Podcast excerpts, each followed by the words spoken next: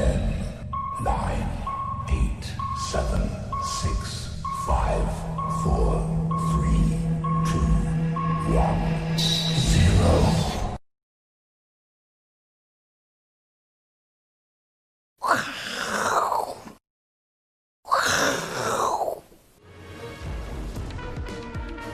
欢迎收看，我是金钱豹，带你了解金钱背后的故事。我是大 K 曾焕文。首先欢迎三位现场的与谈嘉宾，第一位是我们好朋友伟捷哥，第二位是万宝周刊的总编辑正贤哥，第三位是阿司匹林。好，我们看到昨天美国股市哦，最重要的就两档股票的分拆哦。那我们之前有讲过，这个分拆呢，通常对股价有一定的帮助，因为这个商人最伟大的发明之一是降价。那华尔街最伟大的发明之一呢，就是分拆哦，让股价看起来变得比较便宜哦。果然，昨天包括 Tesla 跟苹果都呈现一个大涨，所以呢，现在市场上啊还是便宜当道，大家喜欢这个价格比较低的股票。不过，除了股票市场之外呢，我们更关心到另外一个在汇率市场部分哦。汇市场部分，我们一直提醒大家，这个人民币最近的升值幅度非常非常的大。今天的不管是在岸人民币跟离岸人民币呢，都呈现一个往下。疯狂升值的情况，当然呢，相对就是因为美元比较走弱。那美元呢，指数啊，昨天的这个破线之后呢，到底美元会不会持续走弱？待会呢，我们在加强店呢，跟伟杰会持续做一个讨论。那台北股市呢，今天在九月份第一个交易日呢，哎，不错，开门红，大涨了一百一十一点。那讲到九月份呢，其实哦，过去在投资市场里面呢，很多人问说，到底什么叫做金九银十？当然，一般在投资理论里面，大家说哦，因为九月跟十月啊，有包括中秋连假，还有中国大陆的十一长假，所以呢，这会有一些消费的一些这个旺季出现哦。那有哪些消费的旺季呢？待会我们跟正贤哥会做一个讨论，这个理论上的讨论。不过呢，其实金九银十哦，它其实是从这个农作上面的这个概念过来，它是一个时间上的概念。因为九月跟十月的时候呢，通常哦都所谓的秋收。那想到秋收，你就会想到冬藏，对不对？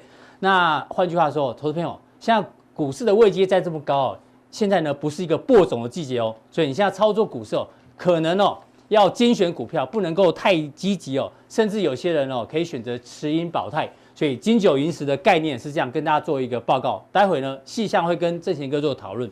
不过回到昨天晚上的美国股市哦，非常的热闹，来跟阿哥做一下讨论。是阿哥，昨天的 Tesla 跟苹果。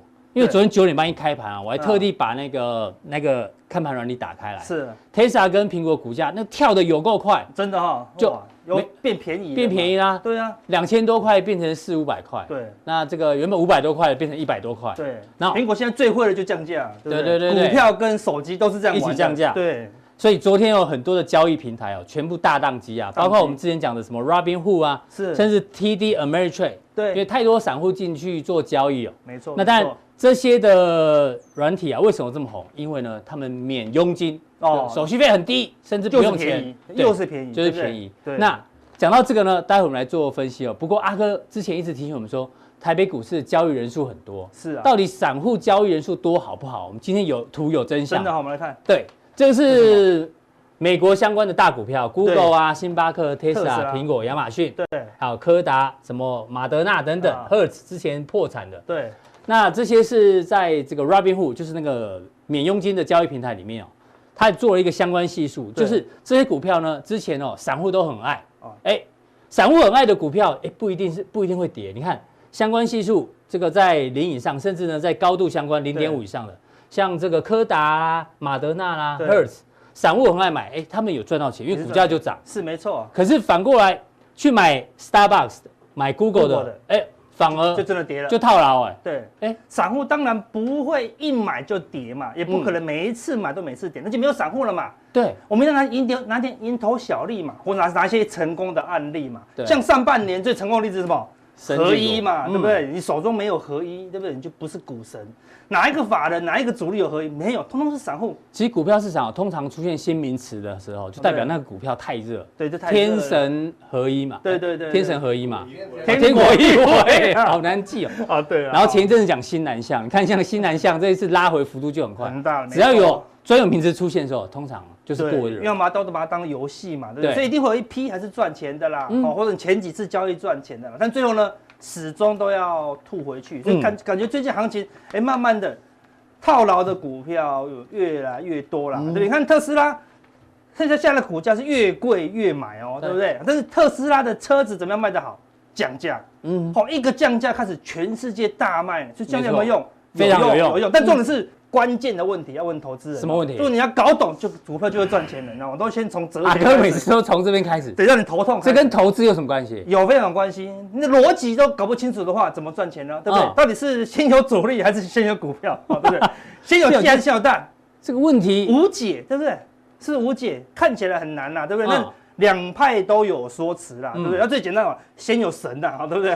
神神创造万物，神造万万物，所以第一个做出第一张股票的人，那个叫神嘛，对不对？做出第一张股票后，资本市场就开始。那我今天还是要给大家答案。对啊，给大家一个关键几个。有真的答案啊？有真的答案，但真的答案打出来，大家就会疯狂留言了。第一，大陆卖的先有蛋，哦，不是还是神仙的仙啊？对，先有蛋，对不对？但台湾台湾不是先有蛋，它是什么？先有火锅，真的有这一间，真的有这一间，在哪里啊？应该给叶配的，对吧？先有火锅，对，不是先有鸡也不行，是先有火锅。对，那你问小朋友，小朋友一，你去哪找这个图啊？真是。对啊，我们来做的是这个。你问小朋友，先有鸡还是先有蛋？他一打开。同时有嘛，有鸡也有蛋啊，都有一个。哎呦，你看，哎，有鸡又有蛋。有蛋说，哎，对啊，你看哪有什么先有，同时出现，那就解决了嘛。哦，因为小朋友不做选择，是。对，那个那个火锅店有时候应征三个员工，对不对？而且要要问这个关键的问题哦，因为叫先有火锅嘛。对。第一个，你觉得先有鸡先有蛋？说，呃，我觉得先有鸡。有人会说先有鸡，fire fire。第二个，你觉得先有鸡还是先有蛋？说先有蛋，不对，fire 也不对。第三个进来说先有鸡先有蛋，他说。如果客人先点鸡肉，就先有鸡；如果客人先要蛋，就先有蛋啊！录取了，哎，是不是这样讲？对不对？客户至上，客户至上嘛。我们讲，我们现在是怎么样？散户至上。散户现在怎么样？散户现在比较想要蛋呐。嗯，什么意思啊？散户那我说那我想要蛋，对，我证明给你看，你真的很想要蛋呐。这个叫。我们以前叫 VIP，现在改变了啦，我要把再度创造新名词，这个叫大只鸡啦，就高价股，比较比较胖，比较肥嘛，比较贵嘛。散户现在不爱了，你知道为什么？你看之前在这个地方哦，高价股好就超过一百块的哦，这个股票数量呢有两百零八家哦。对，到最近哦，事实上也没有比这边低哦，对不对？只剩下两百零二家，你看指数一直在往上垫高。高价股都迟迟不敢往上走哦，对，是那种九十几块的就涨不上去，就是没办法变成三位数字，对，九十八就涨不上去，九十六也涨不上去，就卡在那个心理关口。对，那有些一百零一啊站不住又掉下来哦，对不对？哎，所以大只鸡大家都不要了，对不对？人说，那我们相对之下，我们来看小颗蛋啊，对不对？鸡大家真的不要，对，大家都想要有蛋啊，对不对？你看。最近的这个鸡蛋水饺股越来越少，十元以上的呃以下的股票数量变少了，为什么？九块的竟然突破十块了，嗯，从八块的变两位数字，对，没有都涨低价股了，对不对？你看九块就表示它没有什么基本面啊，那既然可以涨到十一块，在票面之下，九十几块就是有基本面的啊，竟然涨不上去一百块，对不对？这么说大家都买便宜的嘛，对不对？所以看之前这个地方只有一九九哦。竟然创下新低啦！昨天行情是下跌，竟然创下新低，只剩下一百九十二家，代表很多鸡蛋都跳上去说我是包子哦，我没那么便宜哦。鸡蛋都说自己是包子，就八九块。包子比鸡蛋贵一点。对，包子就十几块，这边包子啦，对不对？好，类似这样。那包子里面不一定是有肉哦，你不要乱讲，你知道吗？真的？为什么？因为我们的那个订阅户啊，是啊，其实大家很多那个水准很高，像我昨天就讲错一个东西啊，真的哈。我昨天讲那个一通一一，不能 讲错了，对。伊藤忠商事，我把它跟伊藤园卖饮料的搞混了，你知道吗？然后那网友就留言，为什么？因为他是拿伊藤园的奖学金在日本，哇，很厉害。所以看我们的节目也是高精知识分子。对对对对对对。对这个先生要谢谢你啊，我们偶尔偶尔真的会讲错。对，其实观众都眼睛都雪亮。对啊，这个叫做，哎，他名字叫做。Nakahito 桑应该是个男生啊，对，谢谢你，谢谢你，对他长期支持我们，他们随时给我们指教了，我们尽量随时更正啊，对，所以不要乱讲哦。啊对了，所以的确很多都变包子，去查一查看嘛。等一下我们来验证给你看，那真的有鸡蛋真的比包子好啊，比那个大只鸡好吗？都来找一下，我我找过去三天，三天就好，短期的变化。对，成交金额超过一亿的，那一两百万就不要看了，成交金额不要看，也不要看成交张数，成交金额超过一亿的，对。涨幅前面的十名，看都涨十六趴，三天而已哦。延农是涨了三天哦，涨三十趴。对，其实都不，虽然没有到五六块了，它那其实都是相对低价，相对低价，二十几块，二十几块，二十几块啊，对不对？只有一档超过一百块的。乙哥的那个那个叫什么器啊？摇摇摆器啊，摇摆器，就你知道那个吗？那个摇摆器，对对对对对对，位置摆在这里才练二头肌、三头肌的那个，对对，类似两个，只有一档而已啊，对，那是我们推荐嘛，对不对？你看到下跌的前十名，你可以看到有一半都超过一百块以上，一百二的南电啊，今天涨停了，但之前是下跌的哦，对不对？创意两百六啊，下跌；玉金光五百块也下跌，四星五百块也下跌，广电好也是下跌哦，对不对？利旺也五百多块，对不对？所以看。高价股都在跌，那么其他的也在七八十块哦，嗯、对不对？所以看起来价格高的感觉都被提款了啦，嗯、大家跑去买一些相对便宜的股票哦。为什么？表示大家已经不看基本面了。那高、嗯、为什么高价？因为基本面比较好嘛，对不对？已经转向比较投机的一个行情，或者说什么补涨的行情啊？嗯、那你补涨完，最后这些股票还是要转强才有用哦，嗯、对不对？那我举两档高价例子，你看玉金光。这昨天的，从八百块一路修正破六百，对，哦，这样跌了两百多块耶，对不对？哦，快三十趴哦，对不对？这行情还没跌，这么贵的股票，月线还跌破季线，对啊，跌破季线又死叉又破底，这是什么？骷髅叉，骷髅叉，哎呦，复习一下啊，对，骷髅叉，竟然有人已经出现骷髅叉了，对不对？那四星 KY 从六九九一跌到快五百哦，对，已经回撤季线支撑啊，对不对？所以看起来，哎。高价股的卖压都很重哦。那我们说最近的行情哦，不要说跌破季线，跌破月线你就赶快出场了。对，我说今天行情是一万三，一万三没有套牢的权利，没有套牢的权利哦，对不对？你你一万三套牢，还要一万五才能解套。所以我们刚前面讲金九银十哦，有时候是秋收，要秋收，要持盈保泰哦。对对对对对，类似这样子哦。你不收，可能冬天就被藏起来了，对不对？就不见了啊。所以 目前高价股是比较危险一点的。那重点是什么？昨天哦。大增二十五亿，二十五亿啦！但是今天大涨啊，看融资多厉害，对不对？你看低阶就是王道啊，对不对？你看，但是融资一二三四五六七已经连增七天了，好，那融资昨天大增，今天回头看好像是正确，但今天虽然大涨一百多点，很多强势股都是收黑的啦，对不对？昨天跌了一百多点，很多强势股在涨的啦。昨天五十二档涨停板，对啊，然后今天。大涨一百多点哦，这个涨停板大概是二十家左右。对啊，类似这样，所以看起来指数跟个股不同调，嗯，台股跟美股又不同调，非常乱呐。那么昨天增加二十五亿有一个关键重点，为什么？这场今天又笑我们了。你看，我们就是高手啊，对不对？昨天用融资买的都赚钱，都大赚了。到底是融什么？我们就没有细究了。那我们来找一下过去融资大增的，不是大跌的情况，因为昨天大跌嘛，对，对不对？从七月十号到昨天跌了一百三点，这个都是融资的变化。嗯。一开始在七月的时候，大家都会怕哦，跌了一百多点，赶融资跑，赶快跑，赶快跑，赶快跑哦！对，聪明的赶快停损，对，阿哥都叫我们停损啊！你看，后来又一二一一万二停损，就你看一万三了啊！对，一万三又跌一百点，哦，赶快停损，赶快跑！阿哥说要停损，嗯，我们就下不怕，我看一直就指数一直往上垫高了，对不对？说停损都是错的，嗯，对不对？融资杀下来，应该应该增加了，对不对？就上一次跌了四百六，我说这次应该真的吧？又停损，又跑光光，就又往上垫高哦，对不对？所以大家已经学会怎么样，要低阶了。低阶，那昨天低阶果然又正确了。嗯，这个行情就是怎么样，在教坏小朋友了，对不对？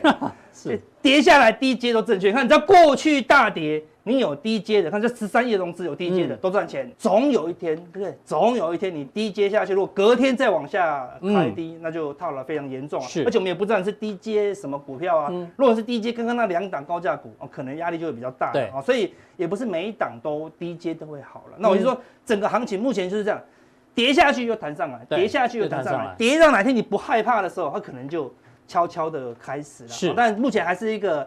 大整理区间，好，对吗？还是放什么狼嘛？对，还没有放熊嘛？因为美股它就看起来就是要硬嘎到那个九月十八号的十五日，嗯，在它嘎的过程，我们可能就会一直震荡，一直震荡了，好，那所以看起来还有一段空间，但是你看市场已经过热，这个是什么？当冲的指标，嗯，红色是当冲金额了，你这样看不明显，蓝色是当冲的比重，是占当天大盘的比重，对，那你看起来不明显，绿色。把这个比重变成五日平均哦，嗯，你就可以看到明显。最近怎么样？一路往上冲，这是当冲比重的五日平均，平均哦，已经突破之前的高点了啦。嗯、表示在这个区块，大家都在当冲哦。嗯、上一次当冲比重忽然冲高在这里哦，我看、哦、本来都没有当冲，没有那么高，忽然冲高，哎、哦，就见到一个相对高点。嗯，到高点大家都不不玩了，不玩波段了，都拼命当冲了，对，行情就会来到一个相对比较危险的位置。嗯，好，不过这这个都是警讯，是。目前这是一个框框，对，这边这边是一个一个框框。对，一旦跌破这个框框，你就要小心。对，这第二个框框再跌破第二个框框，它就一直往下了。所以还没跌破之前的话，我们还是呃还是整理这个时间修正的几率高点高一点，有些可以起码可以修正到九月十八号再来见真章啦，嗯、对不对？好，那所以目前还在一个修正，但是那个风险有提高一些了，哦，提高一些。那加上什么？我们内资已经开始动摇，嗯，好，外资你看昨天又连续卖三天，昨天是大卖大卖一百五十七亿哦，然后呢，借券增加一亿四亿四亿六亿啊，哎呦，应该是绿色的这个借券已经明显的翘起来了啦，对不对？那我看说台股继续撑到。九月十八，它可以翘蛮久的哦。如果它翘到七百五，完了表示说它空单酝酿好了。然后看现货已经快要卖破之前的低点了哦，持股水位越来越低啊，所以风险是有点慢慢的偏高了。所以这边大概要有一点警觉了。所以外资明显转向空单认错回补，那我再来提醒大家，对，会比较安全一点。那目前风险还是有比较高，但是有没有股票可以做多？还是有。嗯，怎么样的股票可以做多？对不对？什么样的股票是强？现在就讲买强。卖弱，买强再卖弱，买更强，卖更弱了。嗯、手中股票如果转弱，就千万不要再低接了，这样只能去买最强的。所以买最强的阿哥，买最强就叫我不要追高。那请看上一集好不好？那个矛盾矛与盾的对决那一集加强錠，我刚才讲哪些强，哪些弱。好，非常谢谢阿哥的一个分享。再请教到我们的正贤哥，回到我们今天的主题叫金九银十，对，金九银十，当然大家要持盈保泰。不过呢，按照过去的一些统计啊。哎，有几个产业在金九银十这段时间其实表现得还不错。有一个是房地产，我们举例啊，像冠德，包括正贤跟跟阿哥都有提到，哎呦，股价还在相对高档。哎，既然金融业也不错哦，这个是过去的统计。然后因为零售销售，我们举富邦没做例子，股价也是蛮强的。那汽车业也是说在金九银十的时候会不错。哎，所以正贤哥，这个金九银十哦，接下来的选股难度会比较高啊，因为跟资金的流动也有很大的一个关系。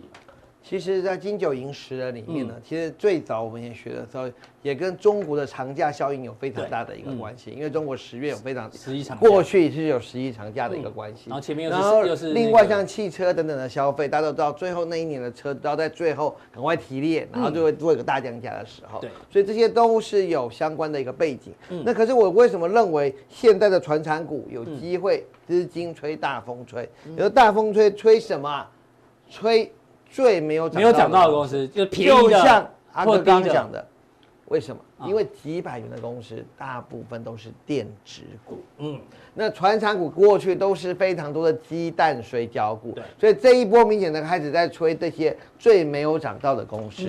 那什么是最没涨到却又最便宜？便宜有两种嘛，第一种是绝对单价的低，第二种是本益比的低。我们老师说。为什么我刚刚说九月一号我要来讲这？因为把在昨天晚上所有的金融股，你们大家可以扫描这张图，嗯、这是所有的金融股最新出来的 Q 一加 Q two 的 EPS。是，好，那你可以看到很多股票本益比都会达到你没有办法想象的。我们随便乱讲一讲公司啊，中寿第一季一点七九，第二季零点，第一季一块，第二季零点七，一点七九，这样的公司股票没有三十块。嗯，大家就可以想想看到。这些当然寿险业有它自己的问题，可是可以看到金融股其实是台湾目前来讲，不管是本益比或是绝对价值都是非常低的。这一栏是全年的获利预估，是全年获利预估，对，全年的获利预估。然后呃，金融股其实是几乎唯一一个可以用乘法。算 EPS 的，因为它的获利非常的稳定，稳定，所以唯一一个不能用乘法算的就是三商人寿，嗯，因为三商人寿每年第四季都会赔钱，因为它会提列。那个呃奖金，所以他他每年几乎都会赔钱，嗯、所以呃唯一几乎我金融股算起来唯一没有乘法的，嗯、大部分就是只有三商人寿。基本上乘以四的话，就是理论上都 Q one Q 二乘以二差不多。对，差不多。那金融股价值在哪里？对，今天才出来，日盛今天一价所使，对，传潜在两买家，可能有人提到是呃可能呃中信金啊，或者是呃卜蜂集团，这个很多人都、嗯、都有提到。那当然，我觉得传产业拥有日金融股，金融股是一个很稳定获利的公司。我再次强调，台湾不是只有玉山金可以出席。嗯、如果你要定存概念股，台湾几乎没有一档金融股。几乎讲存股的达人都会提到玉山金，对我也不知道为什么。我也跟大家讲到，为什么大家讲玉山金，只有一个原因，嗯、就是因为玉你根本就在讲股价的变化，而不是讲存股息的多寡，是因为。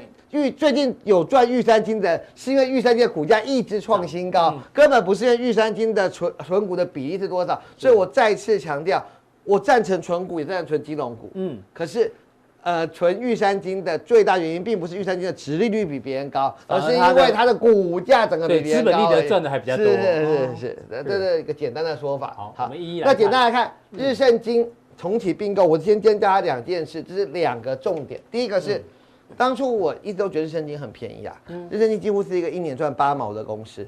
那再加上一个精致，当年台湾只开十四家金控牌，嗯、所以你让这张金控牌就应该值钱了。结果没有想到沦落到市值非常的低。嗯、那日盛金现在说有人要并购，所以我现在跟大家讲一些有可能并购的公司。嗯、第一个叫做旺旺宝，对，为什么叫旺旺宝？嗯，就是旺旺集团嘛。嘛那旺旺集团手上有没有金控？有，国票金。嗯、国票金手上有什么？国票、嗯，证跟国票。嗯，那旺旺宝的获利很可怕哦。旺旺宝的获利，我们随便帮大家看一下。嗯，二八一六第一季小赔零点三，第二季就赚一点六八。嗯，旺旺宝过去几年都是赚三块钱的公司。对，嗯，那股价在二十块以下。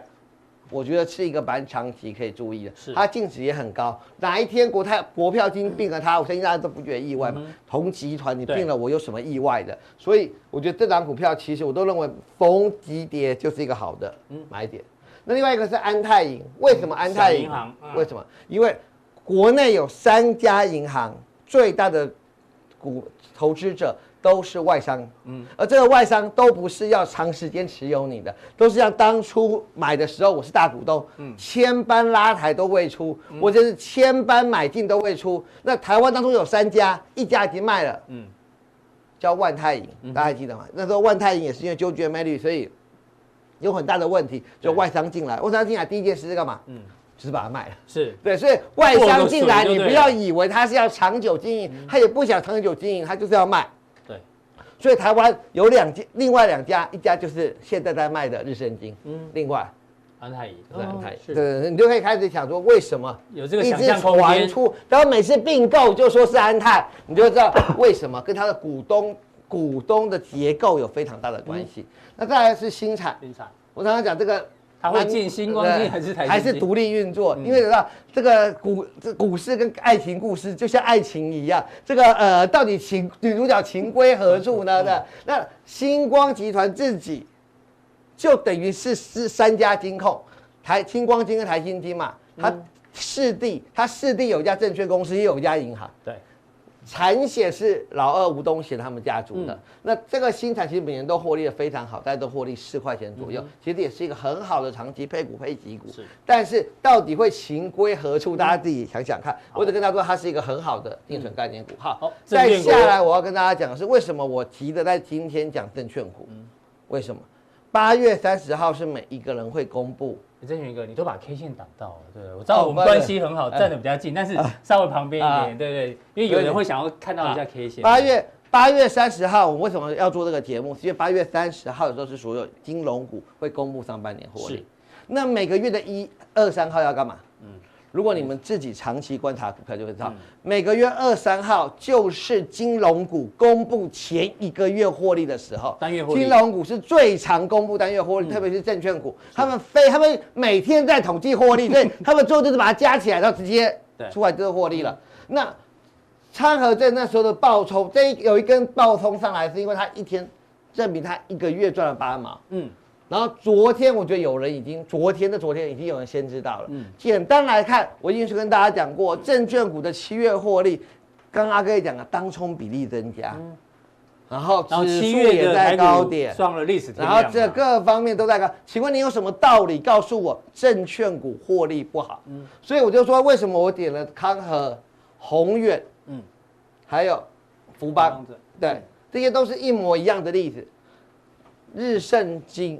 日盛金的一个思维，一个是它是一个以证券为主的上会公司。嗯、那我觉得台湾的证券股到现在都明显的一个低估。那我想想趁现在，大家不妨先卡位，因为我很怕等这个明天大家一打开报纸，然后就告诉你叉叉证一个月赚多少钱，嗯、叉叉证一个月赚多少钱，然后你可能连买的机会都没有了。那你现在买它，你在怕什么呢？我刚刚其实也给大家看过。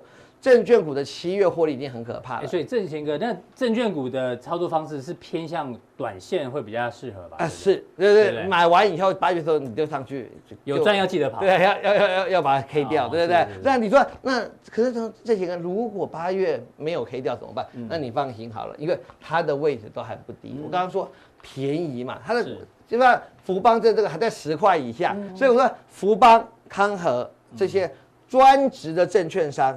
那它最有可能获得这样子的一个利益，所以就是我在讲的这些金融股跟证券股，一个是回顾是。八月这个底公布的第一季跟第二季获利，然后一个是预测很快要公布上个月获利的股票，给大家做一个参考。然后金融股是我们都还没有涨到的公司，还有一个族群，到现在我都还没有涨，因为它的报价很烂很烂很烂，非常烂非常烂，但是也烂到一个。你如果大家去打新闻，盘价开始要反弹了，所以我认为钢铁绝对不是世纪钢啊。虽然世纪钢听起来有钢铁，但是 它是这个最不像钢铁股的钢铁股。对对对。那可是大 K 真的是太跟我心有灵犀了。我讲的第一档公司就跟世界钢有关，嗯，因为它是星光，它是世界钢的最大股东，就是星光钢。所以每次世界钢涨一点，它都会跟着一起涨。哦，对。然后第二个来讲，因为它是个通路商，所以只要钢价上涨，它就有低价的库存。嗯，所以这是钢价第一指标，钢价报价指标不是中钢哦，大家知道，就像新光钢，对，它是报价指标，因为它是物流业。对，是。好，那第二个来讲叫烨辉，为什么我们讲这个烨辉？因为它的土地资产非常丰厚。土地都在哪？高雄吗？高雄，对，你们可以自己去 Google。嗯，烨辉是目前台湾工业用地持股最大的一个地方，所以我没有叫你看这个获利，但是它长期在十块钱以下，只要报价往上，通常都不会。今天有新闻说，新呃台南跟高雄的土地交易量也会开始放大，对，好，然后再来是中红，那中鸿也因为中钢的关系，它的筹码面比较激动，所以每次只要钢价一复苏，第一个冲出来就是中鸿，因为中钢持有它绝大部分的一个股票。是，再来。H 型钢的报价在涨，我常看到这广告哎，东河 H 型钢，只要有台风来的时候，东河 H 型钢保护你。H 型钢，H 型钢的报价目前在往上，但如果你现在看投信的话，投信现在唯一加码的钢铁股就是东和，就是东钢。东钢除了每年是个稳健的获利以外，它现在也是 H 型钢上涨概念股。那另外比较投机，我要跟你讲，比较投机，对，有投机题材，因为它净值十几块。所以每次只要钢铁股在涨，它往往都会是投机的标的，嗯、特别它是钢筋跟 H 型钢的一个概念股，所以是相对比较投机。那刚刚我们讲到，现在就是便宜就好嘛。所以我刚刚提到这些钢铁股，我们发现，嗯，除了新光钢以外，都在十块钱以下。就新光跟东钢以外，都在十块钱以下，就掌握这一波钢铁反弹的一个契机，那脱离。这个刚刚阿哥讲的，可能要进入鸡蛋股，嗯，要继续包子股，对，要变包子股拜金。投资可以注意到这样子低基期的公司。好，非常谢谢正贤哥带来了包括金融、还有证券跟钢铁族群的一个整理哦。那待会加强定的时候呢，哎，还有其他的传产的涨价概念股呢，锁定我们的加强定。再来请教到我们的伟捷，伟捷，我们从昨天的美股讲起啊，因为美股昨天是八月的最后一个交易日。对。那今天报纸这个讲很大，说道琼三十六年以来最强的八月走势啊，八月份涨了，道琼涨了七点六趴，哦，过去三十六年以来，那标普呢涨了七趴，虽然不是第一名，但是算算蛮厉害的，算不错，因为之前都是什么一九二九啊，哦，最近是一九八四，对，都是很久以前，很久以前的。嗯、那大家想说，八月如果很强的话，九月有没有机会？因为历史上哦，美国股市九月份通常哦很这个比较冷淡，嗯，甚至。状况比较差，就是不不太会涨，没错。但是有人说，因为今年是选举年，而且这个人呢是川普哦，看九月的这个魔咒会不会改变？嗯，在川普的，因为九月二十九号，我们拭目以待哦。这个川普跟拜登的第一次辩论会，辩论会要要要上台哦。那他们现在的民调已经差到剩六点五趴左右，对，要越近。所以呢，看川普有没有办法呢，把美股往上冲啊，把这个。九月魔咒把它打破，这个是一部分，他也伟捷会帮我们做一个分析。嗯，那另外一个呢，我们更重要是今天的汇率市场，因为很多亚币都疯狂升值哦。我们看一下，呃，今天盘中最新的美元指数哦，哎，已经创下两年半新低。嗯，本来想说这边有机会筑短底，就没想到哇破了，这一破下去哦，这个头还蛮大的哦。所以呢，这个美元这一波从最高点一零二一直往下，对，往下叫做呃走弱嘛，对，贬值在十一趴。当然，美元的走弱有可能是有时候主动，有时候被动。被动的话就代表它相对的货币可能比较强。我们这边抓了美元指数的六大货币的成分股里面，占最多是欧元嘛，没错，五十七趴。那相同的时间点呢，欧元大概贬多少？哎，欧元在哦在这里八点六趴。第二大成分是日元哦，十三点六趴。美元对日元升了二点六，哎呦，不不太多。不过第三个英镑的话，英镑呢对美元升了十三趴。嗯，再来第四个是加币，加币呢在这边哦，哎，加币在哪里？哦，在这里九点四。所以呢，我们也可以说是因为它的相对货币特别强，所以让美元走弱。那美元走弱之后呢，这个投资逻辑我们一直在追踪。这待会呢，在加强店帮大家讲细一点。那先从这个美股的看法。好，我们先从美股来看啊，那基本上呃道琼这三十六年以来最强的八月已经过了，已经过了。好，那其实是历史了。对，已经在昨天哦。其实大家如果有留意到国际的新闻哦，你会发现到其实外国也在做统计。他们说，哎，过去这几次的这个总统大选，他们做一个统计哦，到底一月份到十二月份，只要是总统大选年，他们的整个美国股市的一个反应。那我简单跟大家讲结论。七月、八月是最强的月份，七月、八月，九月、十月呢是没什么反应。嗯，到了十一月呢，大概涨跌互见。嗯，十二月份就选完之后，十二月份的行情都不错。哦哦，这个是过去历来总统大选美股的统计，所以最好的月份已经过了美股。好，按照过去历史经验统计，但这一次会不一样。嗯嗯，要看川普的意思。要看一下。好，那另外呢，还有就是大家过去可能会比较习惯听到什么，就是美股有一个俗谚。哦，叫 sell in May，对不对？嗯、但是其实还有下一句大家不知道，嗯，哦，就是 come back，就是回来，什么时候回来？对，几月？他们有一个叫做呃，有一个节庆是在九月底，嗯、哦，九月底的时候，你再重新回到市场上来布局，布局到明年的第一季的这个行情。所以各位看到哦，九月份的行情比较暗淡，可以从他们的。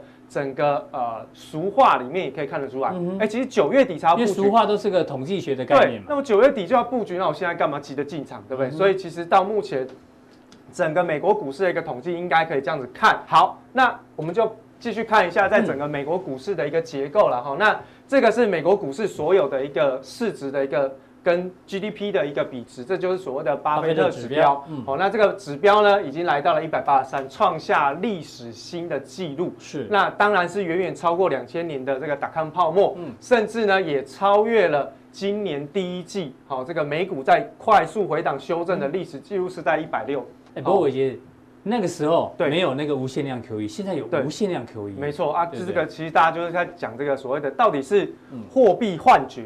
还是货币现象，对不对？这个到底是业障哦，还是真实？我们可以收到口袋的钱？这个看得到还是看不到？哎，对，这个大家要去留意一下哦。好，好，那这个其实告诉我们，这个巴菲特的指标是过热，但是什么时候要跌，我们就要稍微看一下，会有什么样的事件引发美国股市的修正。嗯，好，那这个其实是哦，在过去整个资金哦，就是股股票的基金经理人他们在整个操作的时候的一个配置。嗯，过去我们会常说。股债是怎么样？是平衡嘛？对对？要不然就是什么股债呃股债或者是跟金黄金是平衡的嘛？嗯、都是会相对表现。可以发现到最近有一个很奇妙的一个现象是，到了二零二零年之后，你会发现这三个这一个基金的投资组合各占三成哦，三三趴的股票，三三趴的债券，三三趴就这个黄金，它的绩效是竟然绩效是最好。嗯，为什么？因为这三个市场同步上涨啊。可是过去其实应该是会怎样？应该是会在一个稳定的区间波动。比如股票涨，债券应该要跌。对，所以它就会有一个 balance 的效果，因为它是做这个呃中立避险的一个动作。可是你看这个其实就有一点点异常，而且我们过去一直提醒大家，就是说同步上涨，这个其实违反的是过去的一个常态跟惯性。这个是美国银行的份调查后，那百分之八十四的基金经理人认为股市的价格高估，可是他们还是要买股票，为什么？因为不买我就输了家绩效嘛，嗯、所以你可以看到哈，不得不买。对，水蓝色这一条就是他们认为是 over value，就是高估，高估百分之八十四。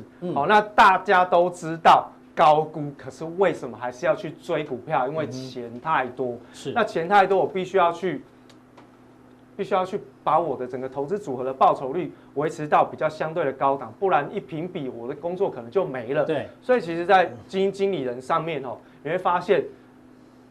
大型的投行在针对他们的私人客户跟一般的散户态度是不一样，嗯、他们建议他们的私人客户就是这些大型的比较有钱的人，两三年前就交易就建议他赶快把股票卖掉去买黄金。嗯，可是呢，在基金经理人的一个角度，竟然说，哎，赶快来认购基金，为什么？嗯、因为哦，这个接下来哈、哦，这个股市会大涨，FED 哈、哦、会有 QE 的效应，所以呢，股市会大涨。哎，完全不一样哦。可是我们要跟谁的看法？嗯、跟有钱人走才是对的嘛。好，那这个是更诡异的一个现象哦，这是恐慌指数跟标普五百指数的一个表现哦。嗯，这个超级诡异，更新到昨天的哈、哦。是。其实一般来说，大家会觉得说，恐慌指数跟股票市场一定是反向，反比。对，我的股市涨越高，我的恐慌指数应该是相对低一点，对不对？嗯、可是各位，最近这两天在创新高的同时，恐慌指数竟然快速狂飙。哎呦，嗯、快速狂飙！那统计一下过去这两年嘛，对不对？嗯、当恐慌指数在高档，然后呢，股市还在创新高的时候，过去这几次哦，包含现在过去这四次的经验是什么？冲完之后。回档修正，它只告诉我们一个相同的结果，就是当你看到这种非常异常的讯号的时候，你就要留意一下，美国股市有可能随时会拉回。那到底是什么样的情况会拉回？其实真正的原因还是要看现在市场上的一个呃不不稳定的一个因子，包含像是疫情，包含像是选情，甚至呢通货膨胀，其实也会是一个影响哦。好，那接下来我们就看到这个经济数据，现在目前的总体经济数据的部分哦，这个是。呃，美国的实际支出跟每月的一个收入的比较，哦，这个是真实的蓝色，呃，偏深紫色，这个是真实的可支配所得。嗯，好，那这个蓝色的部分是真实的 PC 核心消费的物价指数的状态。嗯、那各位可以看到，这个是过去这个国会刺激的这个消费的钱进入到账户之后，你会发现，哎，可支配所得可支配所得大增。嗯，可是你看，我们之前有讲过，它的第延后嘛，递延的一个效果会消费，所以他会发现，哎，其实它的消费的递延效果上面已经延续到了七月份，可是到八月份，我们讲过八月份现在的纾困案还没有过关哦。虽然川普签的那个行政命令它是没有效的，所以没有钱进到账户，所以他们现在预估哈，到了八月之后。你会看到八月份的数据会越来越糟糕，嗯、也就是说，现在的消费者已经没有钱可以消费。那你觉得那个纾困案会不会过关？在选前，我觉得选前很难呐、啊。哦，真的吗？你觉得很难、啊？很难很难，真的很难哦。那我想其实，呃，因为现在其实我们不要赌麦当劳，我跟阮哥赌那个 川普会不会连任？对对。那我们来赌一下，我觉得会过关。会过是好，没关系，好。我们赌 TKK 好了。那个叫什么？顶呱哦，顶呱呱，好好帮顶呱打个顶呱呱，好顶呱呱。你认为不会过关？对，我认为不太容易过好，因为它其实有些人新的左右，好，没关系，我们就这样哦，就是大家做见证，顶呱呱。对，好，那反正现在接下来我们看到，应该美国的整个消费者的数据会比较偏疲弱一点点，所以可能在消费的呃相关的数据上面会比较弱了。好，那我们就来看一下，这是密西根州立大学，我们过去有帮大家追踪一份是。不一样的，它是美国的资经济智商局公布，这个是美国的密西根州大，哦，它所公布的消费者信心指数。那同样，它的指数是蓝色这个啦，好，那现在目前的指数是稍微有一点点反弹，哦，不过反弹的力道已经开始减弱了。嗯，那现在目前美国的这个消费者对现状的感觉是什么？对，持平，就是哇，应该还不错啦，就还日子还可以过啦。对。那对于未来的预期呢，稍微有一点点期待，有翘起来。哦，有一点点乐观的期待，但是也是相对比较偏弱势。嗯，但是我们就再把这个结构拆开，嗯，分成有钱人、中产阶级跟底层的消费者。是，我们可以看到，我们直接看绿色的，因为跟有钱人走。有钱人。好，有钱人现在到目前为止，八月份公布出来，他对于未来的信心其实是往下掉，是，好是往下掉，因为他对于明天。会有什么样的冲击？它是充满着不确定性，嗯、所以换言之，有钱人他在消费的时候，其实也会稍微比较保守一点。哎，说的消费不是有钱人比较怕死，对，因为消费哦，其实不是只有不是只有零售销售了，不是说一般买东西，不是哦，消费其实包含的是投资，嗯哼，哦，所以其实再呼应回去，我们刚刚讲的，哎，有钱人赶快不是囤积现金，就是过去就在买黄金，嗯、赶快把手上的股票啊、债券全部都卖掉，嗯，好，那。囤积现金就为了不稳定的未来。那你各位可以去看一下这条绿色的参这一条线是非常有参考价值，是因为在过去的这几年当中，二零一二年开始，嗯，只要一旦有钱人开始进入到保守，通常市场上就会有一波修正。哎呦，那所以呢，其实上个礼拜大家都比较关注的，就是说 FED 释出的这个 AIT 嘛，哦，不是美国在台协会，嗯，是这个平均通胀目标的这样子的一个议题。对，好，那可以忍受比较高的通膨。没错，那换言之。FED 已经把通货膨胀两趴的这个上限拿掉，嗯，拿掉之后，现在目前按照它的整个预期，已经有美国的银行去估算，说现在如果要去达成它的所谓百分之二的这个上限，未来的通膨大概会维持在二点五到三点二这中间。嗯哼，那此言一出，会带动什么？长天期的。债券殖利率往上走扬，为什么？因为其实债券殖利率往上走扬，代表债券价格在下跌。那各位看一下，这个是这个美国的收益率曲线，它下面这一排是时间，嗯，哦，那上纵轴纵轴是利率，是。那随着时间的利率越呃这个时间越久，利率就会越高，这很正常，对？但是其实你看，去年很很异常，对？中间掉下来，然后又勾上去，对。那是去年讨讨论那个叫什么？就是倒挂，倒挂，倒挂的问题，对不对？好，好，那这个是去年的，那下面这条红色的是一个月以前，一个月之前，那蓝色中间这一条是现在哦。嗯，那你去比较蓝色跟红色，哦，深蓝色跟红色，你会发现它这里的角度变陡，从这边上来的角度变陡，角度变陡代表现在对于未来通货膨胀的预期是升温的。嗯，好，那现在就会几个状况出来啊。刚刚讲到债券抛售会导致殖率上升，对不对？是，好。债券抛售代表的是债券价格是下跌，所以债券市场的价格会修正。嗯，另外利率上升，会有可能会影响到黄金的投资需求下滑。哎呦，因为你看到利率往上跑了嘛，对，黄金不孳息哦。对，这有息资产反而比较有吸引力。有开始慢慢的吸引力上来的时候，你会发现黄金不再被人需要。嗯，那另外还有一个就是，当利率上升的时候，股票市场的本益比会进行修正。嗯，所以一旦修正。股票市场就会有下跌，所以为什么我会一开始跟大家讲说，通货膨胀对于股票市场来说，它是一个压力，所以不见得说你现在通货膨胀来，好像看起来大家觉得 FED 好像越来越宽松，嗯，好像不是哦。它如果放手让通货膨胀升温，你认为它会继续宽松吗？